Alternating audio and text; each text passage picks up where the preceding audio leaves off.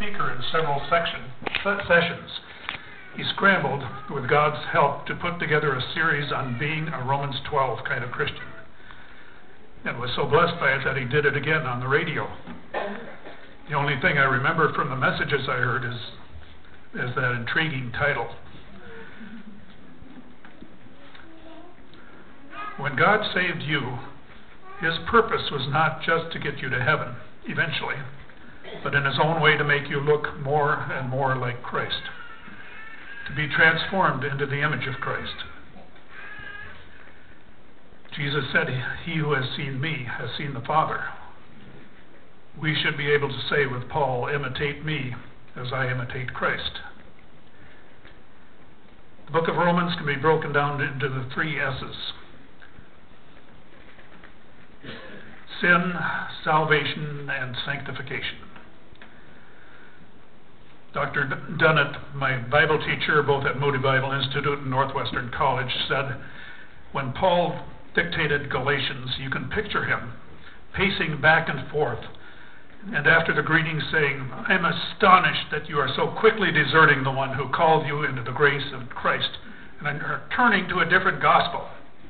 And again, halfway through, he questions, O foolish Galatians, who has bewitched you? And at the end, he snatches the pen from the amanuensis and writes, See with what large letters I am writing to you with my own hand. And he finishes the letter. In Romans, you can picture Paul as sitting back in his chair with his holding a cup of tea with both his hands and saying, Now then, let us begin. And going on to give an orderly description of the gospel concerning sin, salvation, and sanctification, and ending with greetings to 29 people he knew in a church he had never visited. Romans 12 begins the section on sanctification, that is, being set apart for God's use. Sanctification is a gradual process. In 2 Timothy 2:21, it says, If anyone cleanses himself from what is impure, then he will be a vessel for noble use, fitting and useful to the master of the house, ready for every good work. Now, let me pause from Romans 12 for a minute here. I want always to include the part about sin and salvation in my sermons. But where do I find that in this section on sanctification? It is in the first couple words therefore refers back to all that has been said so far. And mercies of God are part of that, including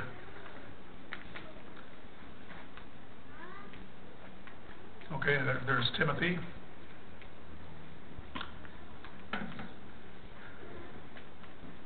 Therefore, uh, I beseech you, therefore, by the mercies of God, that it starts out. And those two refer back um,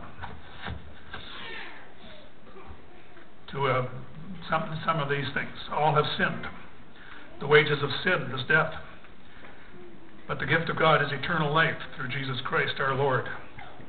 God loved us even while we were yet sinners.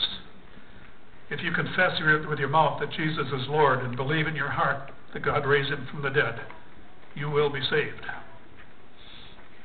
Whoever calls upon the name of the Lord will be saved.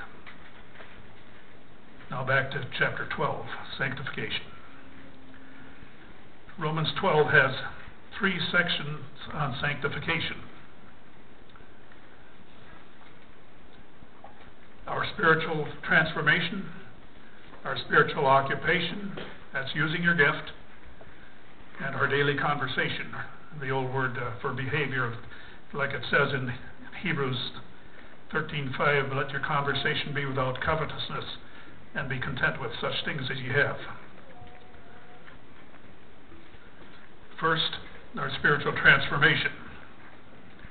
Romans 12, 1 through 2. I appeal to you, therefore, brothers, by the mercies of God, to present your bodies as a living sacrifice, holy and acceptable to God, which is your spiritual worship. Do not be conformed to this world, but be transformed by the renewal of your mind, that by testing you may discern what is the will of God, what is good and acceptable and perfect. Has God been merciful to you? Then respond by presenting your body, meaning your whole self, soul included, to God as a living sacrifice. My old King James Version says, which is your reasonable service. Uh, ESV is clearer to me, which is your spiritual worship.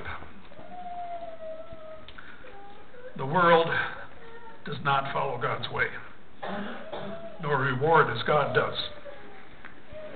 We don't want to be conformed to the world, but we know how it clings to us. Instead, be transformed by the renewal of your minds, that we may discern what the will of God is, what is good and acceptable and perfect. Revised Standard Version says, prove what is the will of God. ESV says, discern what the will of God is. That, that uh, word communicates better to me. I'm always a little confused when I read in my, my RSV exactly what the word might mean. Ephesians 5:10 tells us, "And try to learn what is pleasing to the Lord." That's we want to find out what's we want to discern what the will of the Lord is. Try to find what's pleasing to Him. And every Christian should have these verses, Romans 12:1 and 2, memorized. They speak of our spiritual transformation. Now we go on to our spiritual occupation, using our spiritual gift. What we occupy our time with is using our spiritual gift. Romans 12, 3 through 8. For by the grace given to me, I say to everyone among you not to think of himself more highly than he ought to think, but to think with sober judgment, each according to the measure of faith that God has assigned. For as in one body we have many members, and the members do not all, do not all have the same function, so we, though many, are one body in Christ, and individually members one of another. I belong to you, you belong to me.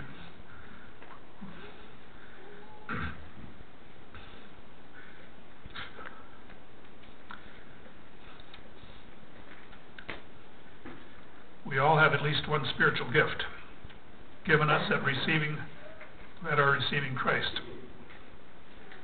The gifts are distributed as the Spirit wills. Our gifts are different from one another as the parts of the body are different from one another. Some of us are one ball bouncers, some of us are two ball bouncers.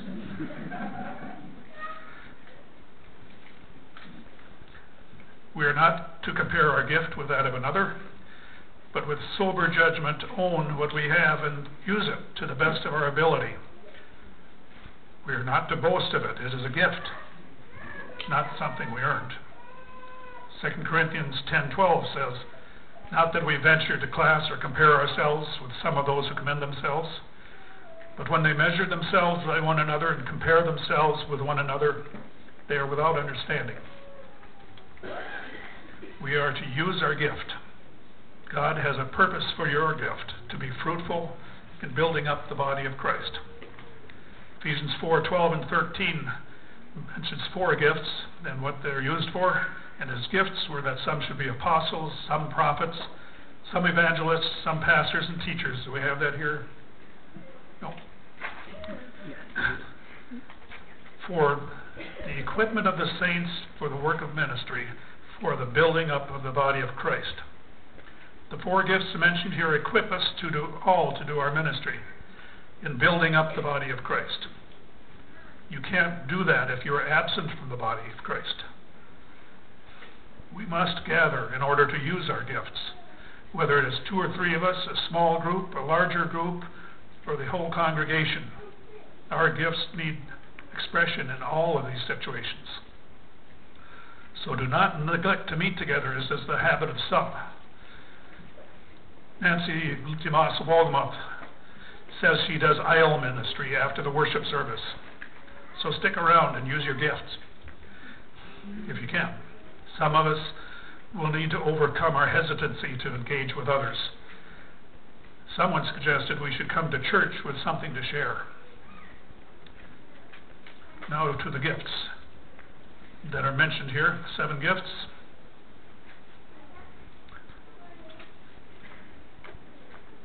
Having gifts that differ according to grace given us, let us use them. If prophecy in proportion to our faith, if service in our serving, the one who teaches in his teaching, the one who exhorts in his exhortation, the one who contributes in generosity, the one who leads with zeal the one who does acts of mercy with cheerfulness. Service. I think many of us have this gift. I think I do. Teaching. Many have that gift. Pastor Grothy, who was our interim pastor at Cornerstone for a time, identified my wife Beth as being called to teaching Sunday school. Exhortation or encouragement. This is a much needed gift in the, God, in the body of Christ. He who contributes with liberality. I think I might have this gift. At first I thought I just gave out of conviction, and I was trained in, in giving and my growth as a as a young Christian. And by then I had some. Uh, here's how it went. When I was drafted into the army at age 23, I went to Korea, and went to Korea. I thought, uh, what do I need money for? Uh, everything I need is provided. I'll give 50% to the Lord. When I got out and eventually married, it dwindled to 25%. And when we had kids, it eventually went down to 10%. When I received my inheritance from my father, I thought it was time to give in larger amounts as the Lord provided. And I learned how to do that with my wife's cooperation. When it was time to take my Social Security check, I thought I have been able to earn my way without it. As long as the Lord provides me strength to work, I will and will give my Social Security check to the Lord without diminishing my regular giving. I tried it for one year, and it worked. The Lord provided. So I will continue until I can't anymore. Leadership. RSV renders it giving aid. How is giving aid leadership? Jesus said, He who would be greatest among you must be servant of all servant leadership. That's the way to do it. Acts of mercy. I would relate this to the medical and caregiving occupations and to those who do the same things without being in a job setting. In every case, it is to be practiced with cheerfulness.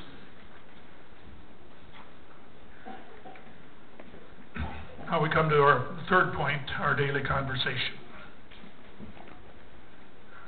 There's uh, not comparing one with each other, and here's the gifts for the work of ministry.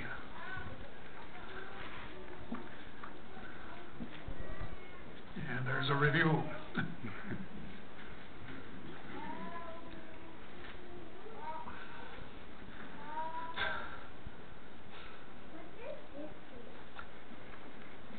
daily conversation, our daily behavior. Um, marks of a Christian. Let love be genuine.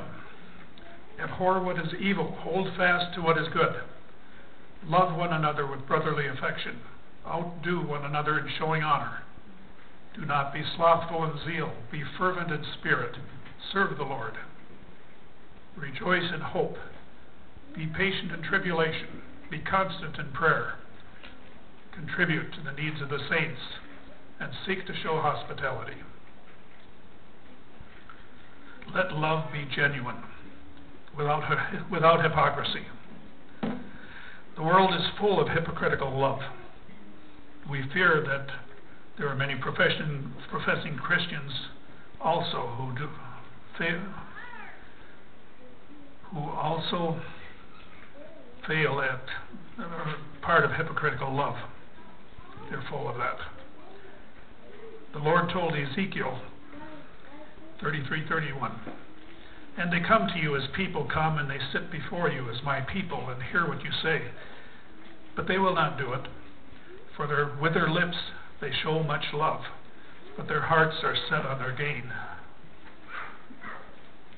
D.L. Moody phrased it, talking cream, but living skim milk. The Apostle Paul, Apostle John exhorts us, let us not love in word or speech, but in deed and in truth. Take care of your brother that you see in need. Hate or abhor what is evil. What can you name that is evil? Do you hate it? How about abortion? The murder of a human being in the womb. Child sacrifice is an anathema to God, yet we are allowing it all, all around us. Our conformity to the world dulls our response. As our minds are transformed, we can more and more abhor what is evil. Hold fast to what is good. This reminds me of Philippians 4 8. Finally, brethren, whatever is true, whatever is honorable, whatever is just, whatever is pure, whatever is lovely, whatever is gracious, if there's any excellence, if there's anything worthy of praise, think about these things.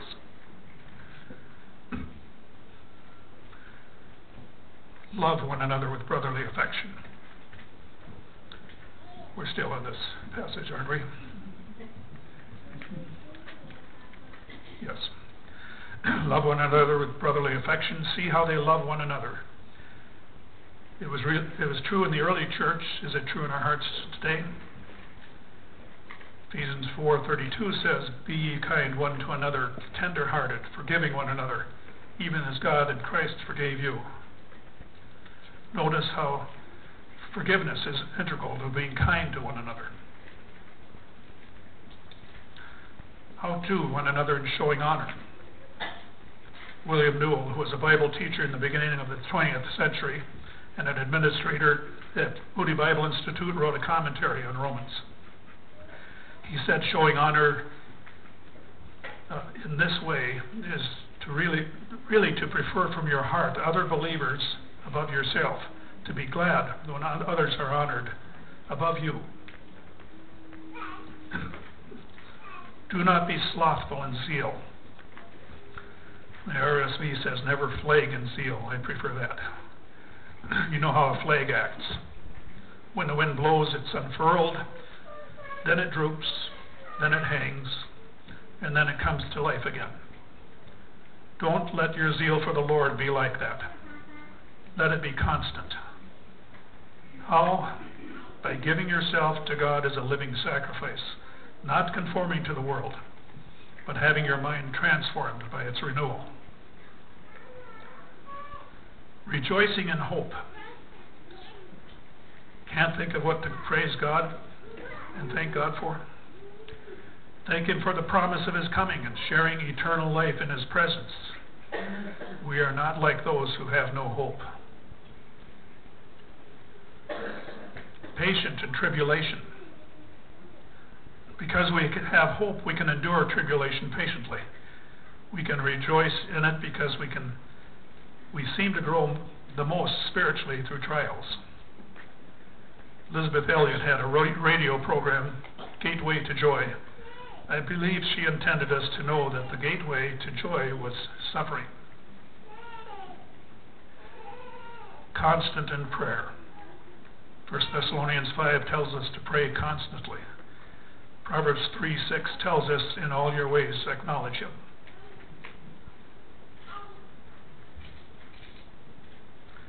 Contribute to the needs of the, needs of the saints. Didn't we cover this already? Let, love, let love be genuine. But if anyone sees his brother in need, 1 John 3:17, yet closes his heart against him, how does God's love abide in him? Practice hospitality.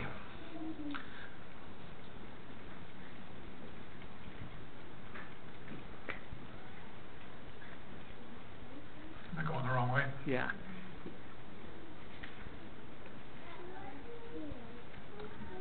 Practice hospitality. The word hospitality means love to strangers, stranger loving. We have a family in our congregation who are housing a new convert to Christ who is without a work permit, so he can't pay rent. And the final section deals mostly with how we respond to those who oppose and persecute us. Bless those who persecute you. Bless and do not curse them. Rejoice with those who rejoice.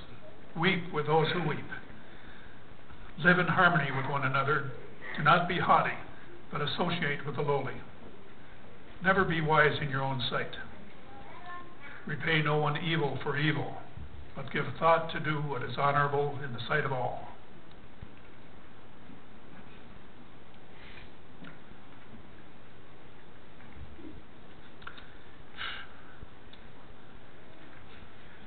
Rejoice with them that rejoice, weep with them that weep. Sympathy is not a strong point in some of us, yet if we would follow Christ, it needs to be. The next two verses seem to go together. Live in harmony with one another. Do not be haughty, but associate with the lowly. Never be conceited. Repay no one evil for evil, but give thought for what is noble in the sight of all. If possible, so far as it depends on you, live peaceably with all.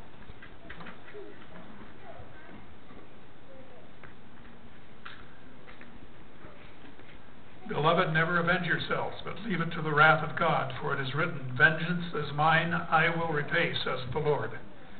To the contrary, if your enemy is hungry, feed him. If he is thirsty, give him something to drink. For by so doing you will heap burning coals on his head. Do not be overcome by evil, but overcome evil with good.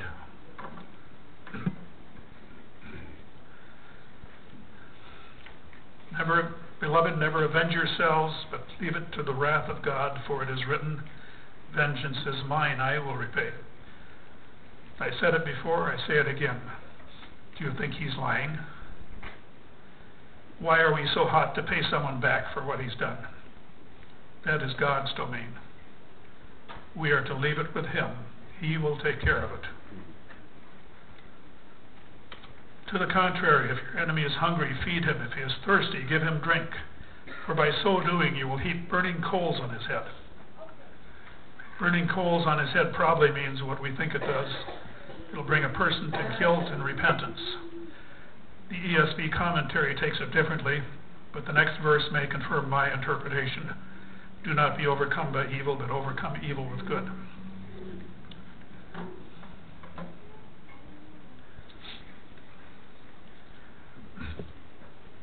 Where do we get the strength and motivation to practice these marks of a Christian? Some of these seem very hard, and our lives may seem messed up and needing work elsewhere. Our motivation comes from giving ourselves as a living sacrifice in response to what the Lord has done for us, and having minds renewed, and being released from conformity to the world and our desire to please them we seek to please God. Our renewed mind discerns what is the will of God, what is good and acceptable and perfect. Philippians 2 12 to 13 says, Work out your own salvation with fear and trembling, for God is at work in you, both to will and to do his good pleasure. God is at work in you, to will and to do his good pleasure. Ephesians 3:20 says, "Now to him who is able to do far more abundantly than all that we ask or think, according to the power at work within us." He's talking about resurrection power. The power to raise a man from the dead and exalt him to the highest place in heaven at the right hand of the Father. Is that enough power to change our lives? 1 Corinthians 4:20 says, "For the kingdom of God does not consist in talk, but in power. That is what enables us and motivates us to live like a Romans 12 kind of Christian. Let us pray. Father, we thank you for this teaching on being a Romans 12 kind of Christian. We pray that we may take it to heart and be sanctified through you so we might be, become, so Christ might be seen in, in, in us. And as we have seen Christ in other people, there's a wonderful attraction to that person as we see Christ there. May we be like that. Pray in Jesus' name. Amen.